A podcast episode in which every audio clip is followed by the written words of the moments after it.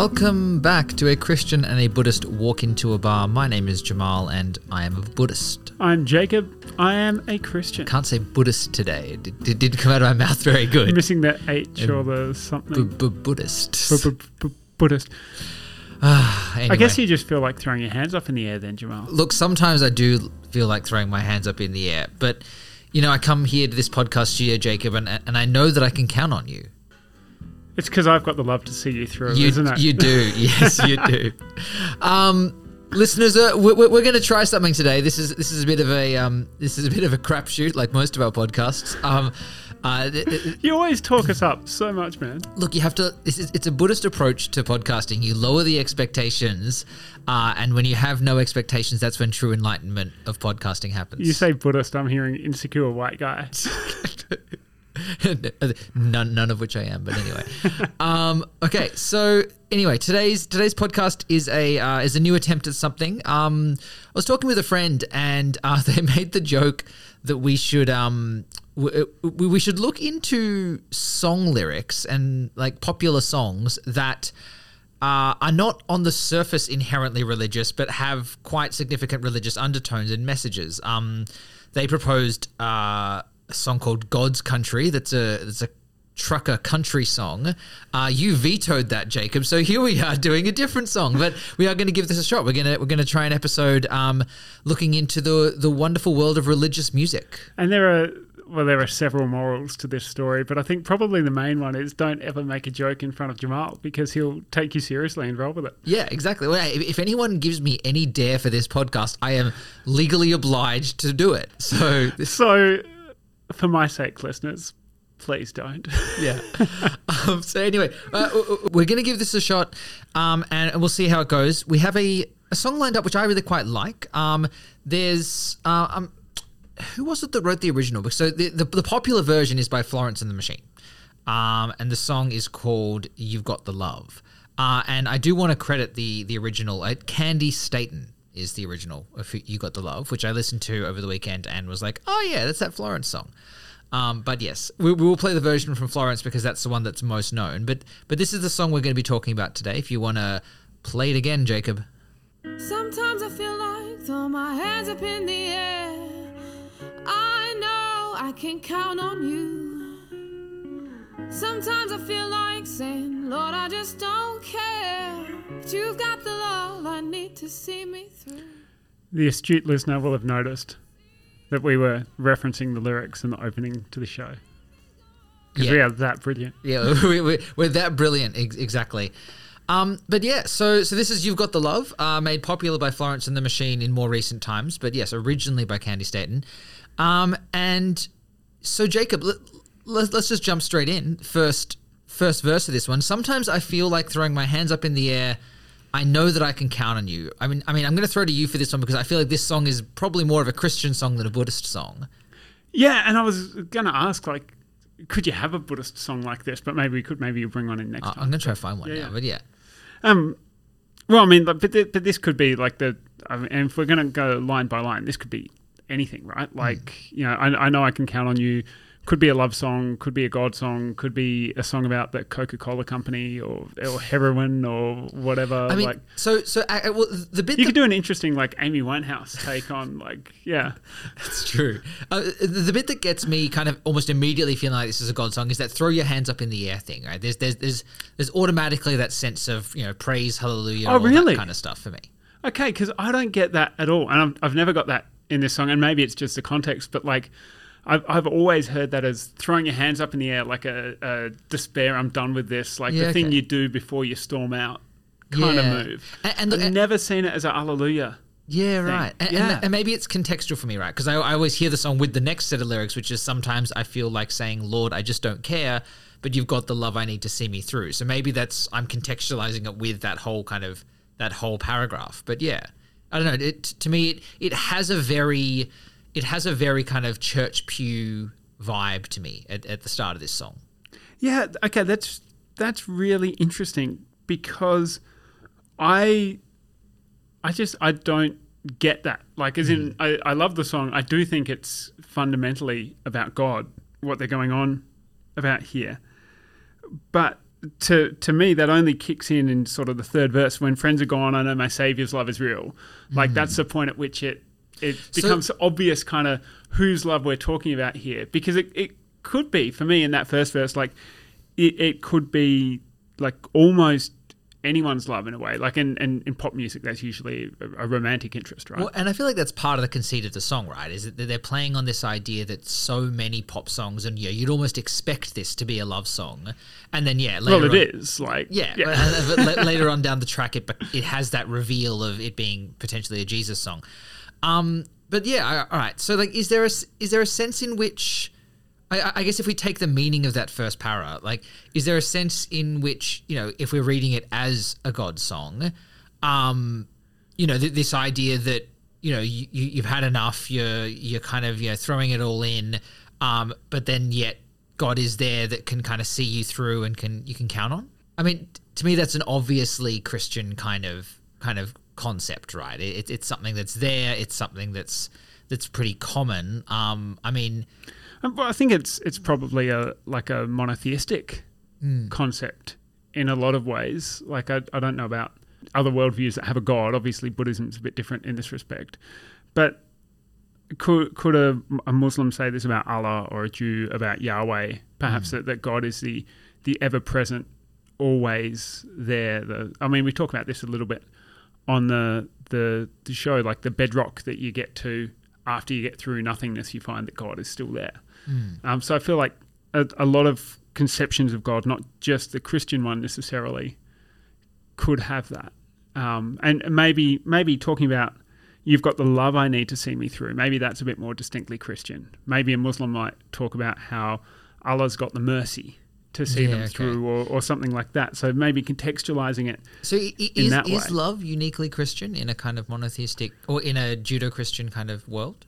I think the emphasis Hmm. on love is uniquely. That's a good question because I can't remember the pillar pillars of Islam, but certainly like the God is um, holy. There's a, a different word that's used, but um, righteous and just and merciful. They're kind of like the the characteristics of Allah. I don't think love features prominently amongst that, and likewise, I, I think in Jewish thought, whereas in, in Christian scripture, you get the statement, God is love.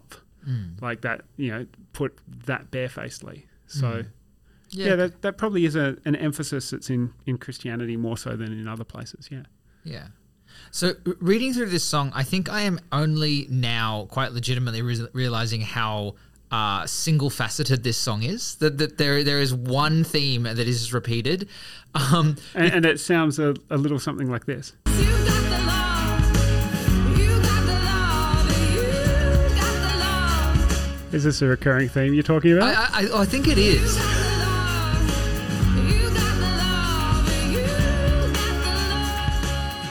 It does repeat a bit. It, it does repeat, but but also like, but even the lead up to what that theme is, right? Like the, the, the message is just life is hard sometimes. It, I really struggle with it, but God and Jesus has enough love to to make it okay. And a- as you said, right, the, the third verse is where the kind of the reveal is, right? So when food is gone and you are you are my daily meal. When friends are gone, I know my Savior's love is real. And that's the like, aha, we were talking about Jesus the whole time, you know. Absolutely. Like, I mean, like that first bit is almost from the Lord's Prayer, right? Like, Yeah. uh, give us today our daily bread, like that kind of that kind of vibe. Yeah. Yeah, and yeah, I don't know. It's interesting. I um, uh, I don't know. I I find it interesting how music can really kind of bring a often quite really simplistic messages when you put to music can become more complex and can seem much more complex uh, with all the various layers that go on and that kind of thing. Because you know, as I said, like this is a very simple one-dimensional message, right? Um, and it, it's not even that hard to, to comprehend when you actually stop and think about it. But but yet, I feel like there's something in the music that actually makes it seem like it's more profound. Well, and I think there's a couple of things going on there. Like the first being that music and poetry, kind of by its nature, is ambiguous. So there, there was another song that I was thinking um, we could potentially do this episode on, and, and maybe we will at some point, or maybe I'm completely spoiling it now, which is um, Clocks by Coldplay, um, which could be about any one of a number of different things. The the lyrics are kind of quite simple in themselves, but they've got a vagueness to them, and that I mean, some of the vagueness goes here in, in like like I said, for me in that line, when friends are gone, I know my savior's love is real. But at the same time, there's still like how how do you know your savior's love is real and like mm. what's going on for you in those moments like it, it it almost assumes that there is some kind of depth some kind of life event that's sitting behind the song that's motivating the the singer or the songwriter mm. who's putting this together but we don't have access to that all Well- that we have is the song at the end of it So here's an interesting question then. So I feel like there are two types of religious songs, right? I feel like Yeah. there are songs that are I'm going to call praise songs that are just like ain't God great. It, Sure. thi- this I'm just very happy about that and I'm just going to sing about that. And then there are songs that like are more kind of contemplation songs that are talking about, you know, a kind of a more detailed, you know, I don't know, different ways of thinking about God or different ways of interacting with God or whatever else. And to me, this very much feels like a praise song, right? Like, Yeah. like as yeah, th- th- this, this, know, and I legitimately have never understood how one dimensional this song is until we're sitting here right now talking about it. But like, yeah, this, this is a praise song. This is just, you know, yeah, my savior's great. You got the love. It, it, it's all, it's all so good. Uh, did you know, Jacob? You've got the love, um, and you've got the love. Um, so I, I, I guess my question to you then is like, what is the purpose of praise songs outside of praise? Is there something that you know in the church are praise songs things that are that are doing something for the congregation or, or some kind of layer like that? Like, is there a purpose of them outside of praise? Well, yes and no. And uh, so, th- but so this is interesting because this isn't a church song, mm. this particular one. So I don't know if it's really doing all that much outside of praise. It's a would you use the term crossover? I don't, I don't know about mm. crossover, but it's a like it's a popular song, so it's suitably vague and kind of not going into any sort of Christianese or or really particular understandings of God other than God is love and that there is a savior who loves, which are, you know, as we were saying, pretty fundamentally Christian ideas in their conception. Um, but there is something about music, singing that kind of cements things in your mind. Um, and that is is more memorable than I don't know two guys talking around podcast microphones or something like that. Like I, I remember reading once years ago that people uh, won't necessarily remember the brilliant point that was made in the sermon at three o'clock on Wednesday afternoon when they're overwhelmed by workload or the you know whatever's going on on a Wednesday afternoon. You you won't necessarily remember the brilliant point in the sermon, but you'll remember one of the songs that you sung, and that and that will bring you kind of comfort or or whatever else. Some people get really worried about that because then then like if your church is singing the, the wrong music, then that's gonna you're to get the wrong emphases and the wrong picture of God from that. Um, it's interesting because um, in the Islamic tradition, they kind of sing and chant the Quran, right? Like, and, and I don't know what other practices go on around the place, but like that idea of setting the text to music as a, I guess, almost a magnetic device is an interesting one. Yeah, and, and th- I think there's definitely something to that, right? That There's definitely this idea that, you know, yeah, music sticks in the mind better than straight words, and and uh, that's proven across a number of different cultures across a lot of history, right?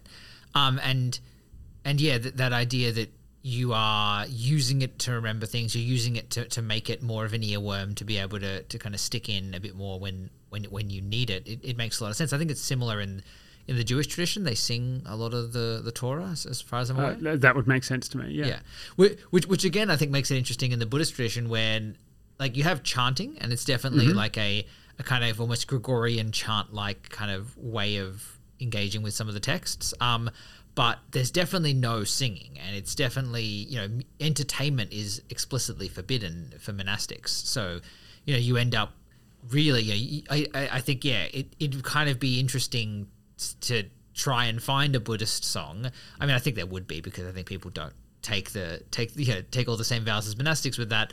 But yeah, certainly um, the idea of songs for entertainment value are, are not a thing.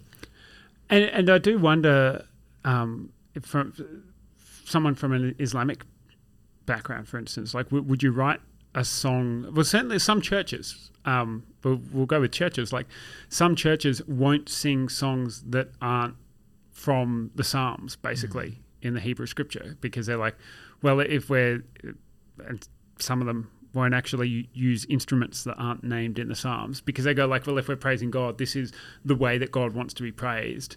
And thank you, British indie rockers. Love what you're doing, but it's inappropriate to praise God that way because that's not how it works. So, so that's a really interesting point, right? Because, like, so what is the attitude of kind of most people in the church to things like this, where this is, you know, sure, it's not a praise song, as in it's not sung in a church, but you know, it's somebody getting up. Well, it could be and- sung in a church, right? Yeah. Like I've, I've, when you sent this song through, I realized that back in 2012, when I was the worship director for a youth camp, we used this song Yeah, amongst right. others, like it, because it's, it's fun. It was big at the time. It's like it's a praise song. Why not? Like they're the kind of things you can get away with in youth camp that maybe on a Sunday morning you couldn't get away with. But yeah, Well, so so do you think that that's the more common attitude these days that people are generally fine with it, or or it, yeah, I guess how much of the church is of the opinion that you know, or no, you you, you have to only sing things that, that God specifically told you to sing. Oh, not much of the church at all Yeah, would okay. hold that view. There, there does seem to be this thing that goes on with church music sometimes that it, it can be dated quite a bit. But I think that's purely because you have congregational singing in churches. And it's like, I, I didn't press record early enough, but you were singing along with Florence and the Machine earlier. And that's obviously much harder to sing, like in a singing along with kind of sense than something that's a bit more folksy or, or that kind of thing. So I mean, I think you've got the love, you've got the love, you've got the love is not particularly difficult. Yeah, but you've to got sing. love. You have got love. Like you know, it's, Uh. it's that that's a little bit harder for, for everyone to get in on. Worked at the youth camp. Um, so, but this song, uh, when when Florence and the Machine covered it in two thousand and nine, it reached number five on the UK chart. Um, I can't see where it charted in Australia. I can see Austria. There you go. Um, but like 57 in Australia. So like that's comfortably top 100. Hmm. Why do you think a song like this is popular? Like why why did people get into a song that is is about God? I mean, I, I don't know that if you asked most people, they would kind of say it was about God without having to think about it. Like, yeah, if, Yeah, because it's got that vagueness about it, right? Yeah, and if you went to people and went, "Hey, hey, is this song about God?" and they stopped and they thought, they went, "Oh yeah, probably actually." Like, I, it's not as vague as some other pop songs that I think do that, but I think that um, I, I think it, it is vague enough, and it is kind of you know realistically, I actually think this is a vocal song. So this, this is the, the musicologist in me coming out here a little bit. Sure. But, I, d- um, I didn't know there was a musicologist in you. We're discovering all sorts of things today. But like, like I, I think this this is a um, it's not quite a vocalist, but but but it is a it, it is a you, you have different songs that where the focus is either on kind of the the instrumentation of the music or on the kind of the lyric uh, narrative or on the the the vocals and on the kind of the the melodically driven song, right? yeah, and the vocals on this are brilliant. Yeah, and, and this is absolutely a melodically driven song. So realistically, I think the reason people like this is because the melody is good, mm-hmm. right? I think you could sub the words for lots of different things, and you would still get a very similar song with a similar result and similar popularity. So I'm not sure that the religious element necessarily, you know, spun it one way or the other. It was kind of neutral. Yeah, I, I think because it was a Christian religious element, I think it was comfortable enough that it, you know, it was fine. If they were using overtly Islamic themes, maybe it would, maybe it would have hit a different tone. I'm, I'm Maybe not we sure. should do a Yusuf Islam song We at should, some point. we should absolutely do a Yusuf Yeah. Islam song. Yes. Watch out for that in your Yeah. feed at some point.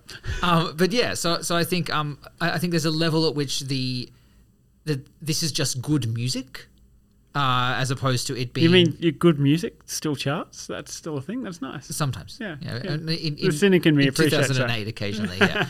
um, but yeah, so I think, um, so I, I don't know. I, I, think that that's what why this got there. I'm not. I personally wouldn't inherently put down the popularity to some kind of religious undertone there, un- unless God was there. Well, it, it, it's more that I would like. I would suspect that the religious undertone might be a drag on a song. Yeah, if, okay. Maybe if it's too overt, and maybe, like you say, this is what this has going in its favor is that it's not overt enough.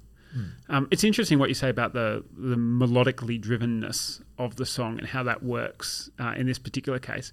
Because again, this is a concern that people have in churches sometimes, right? Like that um, people, and usually the kids, whoever the kids are, are wanting to sing particular songs just because they're fun songs and they have good melodies, and they're not really thinking about the lyrics and what it actually says about God. And if you if you lived your life by this song, what would your life look like? And actually, I wasn't planning this as a question, but if you lived your life by this song, like what would your life look like, or or is the theology kind of too shallow to actually live by? I mean, I, I think it would look like a a very you know faithful Christian's life, right? It's just every time you have any difficulties in life, you get over those difficulties and ride those difficulties through an understanding that there is love from God there, and that, that, that that's going to help you through things, right? I, does it go beyond that? Well, is, is that like uh, that? Just strikes me as a pretty one-dimensional view of Christianity.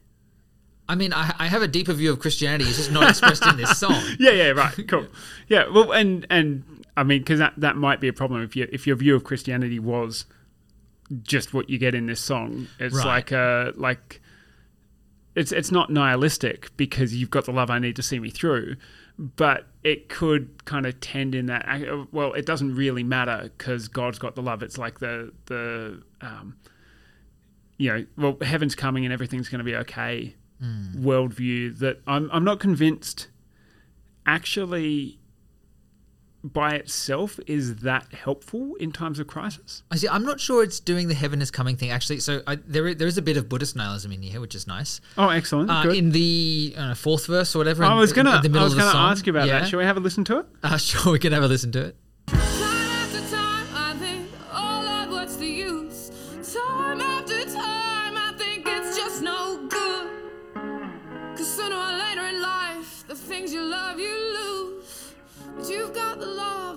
To see me through. Because if you took out the final line of that, Absolutely. that, seems really Buddhist. That's super Buddhist. I mean, particularly because sooner or later in life, the things you love, you lose, right? That that's Yeah. a Nietzsche. That that is, you know, referring to impermanence, right there, right? Yeah. So, yeah, there, there's a, a clear kind of um, observation of impermanence there, um, and and then obviously that impermanence and the nihilism is resolved by God's love. Um, but yeah, absolutely, there's a there's a, a lovely little little nod to to the Buddhist noble truths there. I like it. But it, there's a, also an interesting, if we're going to overanalyze the song for a moment, because we might as well. Like, there's this. Hold on, we're overanalyzing this. there's, there's this, there's this inversion. Um, there, sooner or later in life, the things you love, you lose, but you've got the love I need to see me through. Like, suggests on the one hand that that's a love that you're not gonna lose, but like, just makes me wonder about kind of God's love, right? Like, if if that is a if we if we run with the idea for a moment that that's a fundamental truth that sooner or later the things you love you lose, like I think the whole point of like Jesus and the cross and the resurrection and Easter and all of that is that God doesn't want to lose the things that God loves. Mm. Like that there's a nice inversion there. Well, for me in I, I think this goes to something we spoke about a little while ago of um, unconditional love, right? And this Yeah. idea that like that God's love is there no matter what. So even if you lose everything else that you love in life, that God's love is still there, and that that, that there's a kind of permanency to it.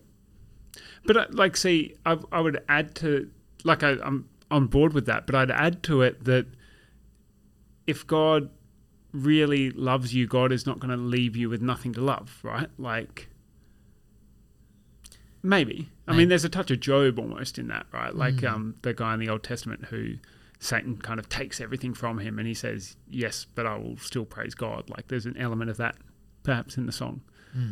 So, all right, here's an interesting question. Um, is there a sense in which, like, is there any sense in which this song is negative? Like, you know, like, I, I, you've spoken a little bit earlier about, you know, the the people that think, oh, well, you've got to be very careful about everything you say, right? But like, mm-hmm. certainly, I think people who, even Christians who are very critical of secular music, critical of kids singing songs that are that are not have the wrong message. I, th- I think they could probably get behind this message. Well, and, and I think the argument in that case would just be that it lacks depth, right? Sure, Like it- but yeah, sure. yeah, that's fine. Yeah. but is, is there anything in here that you feel like, oh, and and not just in the lyrics, but also in the kind of in the existence of a song as a pop song on the radio like is there anything that you think takes away from christianity is there anything that you feel like you know does it does it demean it at all by becoming secular or whatever else No, absolutely not. Um, and I think that, like, if if anything, there's a greater depth, or can be, to to pop music than church music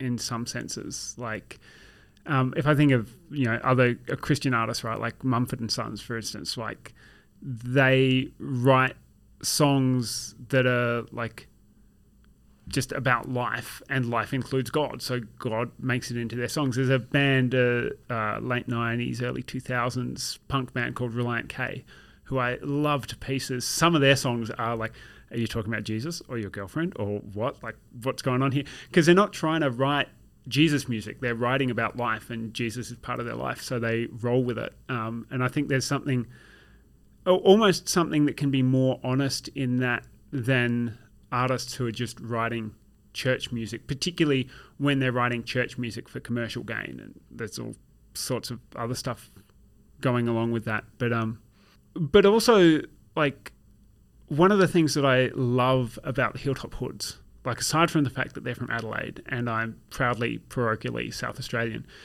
is that from time to time they they're almost like wrestling with God in their songs, and I don't think they're coming at it from a particularly holy perspective. And I don't think that I would ever use any of their music in churches, but like they've they've got a song called "An Audience with the Devil."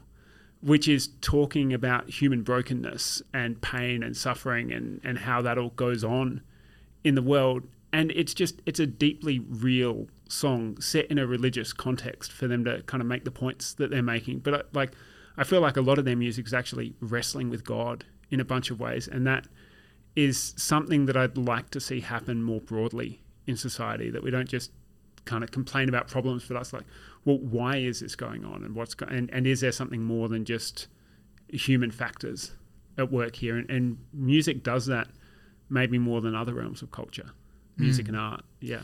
Yeah, well, I I think this also brings me to the question of art, right? Because obviously there's a very large tradition of uh, religious visual art, Yeah. particularly in Europe, right? And yeah, I don't know. I, I, I Christianity has always seemed to me to, to definitely lean into the kind of the artistic pursuits of all kinds when it comes to spreading the message and and praise and that kind of stuff. And yeah, I, I it, it- is almost something that I think I miss a little bit in Buddhism, right? That like you know, for me, Buddhism is so clearly non-associated with music and art and that kind of stuff that like I do feel a little bit like you know at least my identity as a Buddhist and my engagement with Buddhism is so separate from those things and mm. like is so separate from my kind of worldly enjoyment of those things and I guess that's probably the point right like that, that's It's attachment it's and all of this, partially what they're Yeah. trying to do with that with that kind of with with the rule against that but like yeah it, it's an interesting um it, it does feel like there's a if not a missed opportunity at least a, a missed link that could be made in buddhism What would you want that link to to be, though?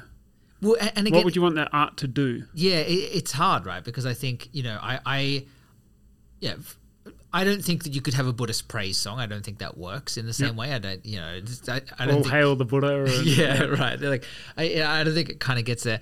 Um, but you know, I, I wonder whether there's a sense of you know music or art that helps people reflect on the teachings. So you know, you could take a teaching and kind of you know work through it, um, you know, and kind of um, and uh, uh, look, there are actually Kind of like that magnetic device, like Yeah. to help you memorize things or Yeah, like, and- ram it home a bit. Yeah. ram at home, but also kind of like help unpack like a thought that you wouldn't have otherwise thought that way. And, and actually, to be fair, th- there are Buddhist, there are songs that do that with Buddhist concepts. Yeah. Absolutely, Or right? poetry. Uh, yeah, I think poetry definitely does, and or actually, poetry has a much bigger history of that in particularly the Zen tradition.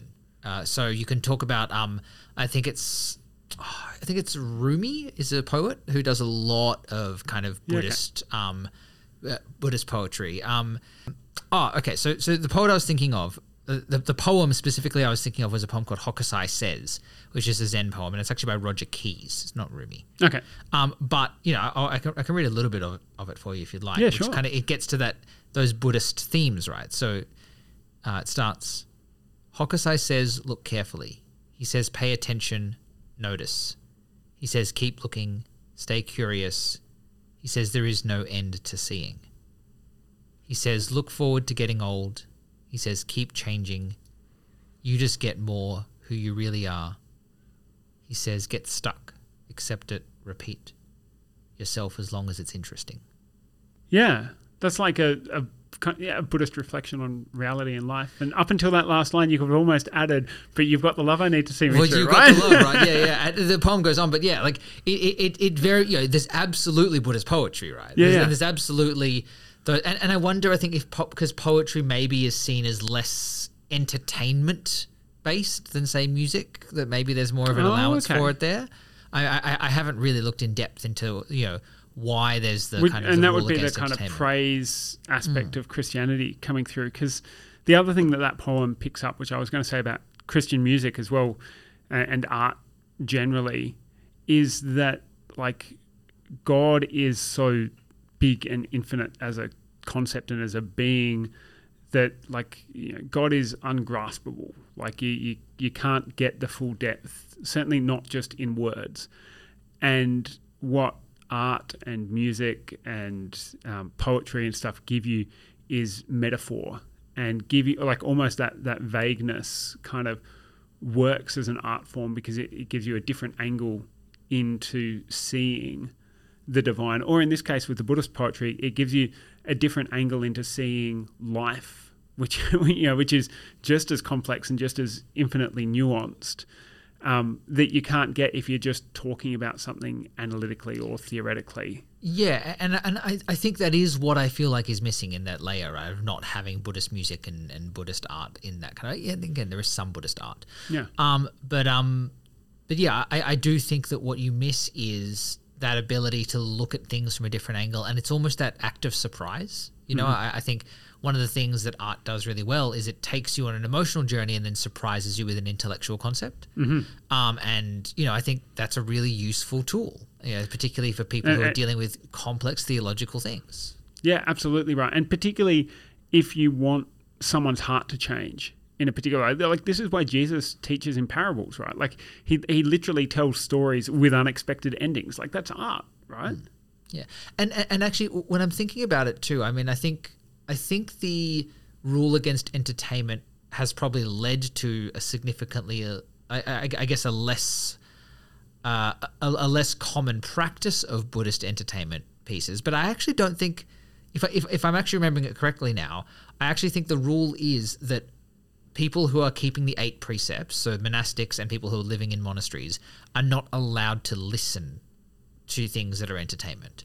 So there's not so much a rule to say you can't create them as a layperson and that you can't, you know, mm-hmm.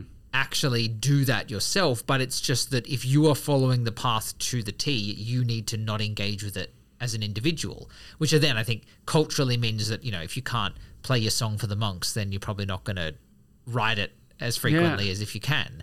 But yeah, it's a Which is just a really interesting tradition, like difference in the traditions as well, right? Because mm. like in in the resurrection life, kingdom of heaven, however you want to parse it, like are there going to be songs like this one? Like I hope so. Like that that is part of the fullness and richness hmm. of human life. Like Jesus talks about it like it's a wedding feast, hmm. right? Which to me implies music and celebration, Probably a and gospel choir. entertainment. Yeah, yeah, gospel choir. Yeah, absolutely. Hmm. yeah. Interesting. Um, so actually, it reminds me of this time a Christian and a Buddhist walked into a bar, uh, and they and they Were they listening to music? They, they they weren't listening to music, but but they did walk in and find their old mate Nasruddin sitting at the bar. Oh, brilliant. Yeah. So so Nasruddin was sitting at the bar and he and he was trying to work out like this really complex like mathematical formula. There's a big sheet of parchment. And he's trying to scribbling all over it, and they go up to him and go, "Hey, like Nasruddin, like." What are you doing? This looks really. This is really complex. And he's going, "Yeah, I, just give me a second. I, I, I need to work it out." He's like, "I can't work it out." And they go like, "What's the problem?" And he goes, "Well, I'm trying to work out the difference between a conductor and God." And it's like, and they're like, "Okay, like, I mean, that seems kind of easy." He's like, "No, no, no. I'm, Is a semiconductor like a demigod in this analogy? no, but there, but there you have Jacob's joke for the for the day. Um, but no, so he's trying to like he's trying to go. "Oh, you uh, know, yeah, but I've worked out all these different things, and I've, I've, tried to like I've, I've unpacked every little bit, and I I just can't find the difference between a conductor and God. And he stops for a second. And then, then he sees something and he has this like Archimedes moment where he jumps up. and It's like, oh, no, hold on. I've got it. I've got it. God doesn't think they're a conductor. Hey. Yeah. There you go. Yeah. Yeah. No, there we go. One for all our classical music fans out there. There you go. Yeah. Um, well, Jacob, this has been a um a, a- bit of a messy episode and a bit of a Bit of a ramble. one. But um, thanks for uh, persisting with us as we give this one a shot. Um, I- I reckon we could do more of these episodes, uh, but maybe with some more less one-dimensional songs. Songs that have a bit more depth. If you've got suggestions, you can send them to christianbuddhistbar at gmail.com. Our music that wasn't by Florence and the Machine this week is by Kevin MacLeod, as always. Correct. And if you'd like us to never do this episode type again, uh, send us an email and let us know.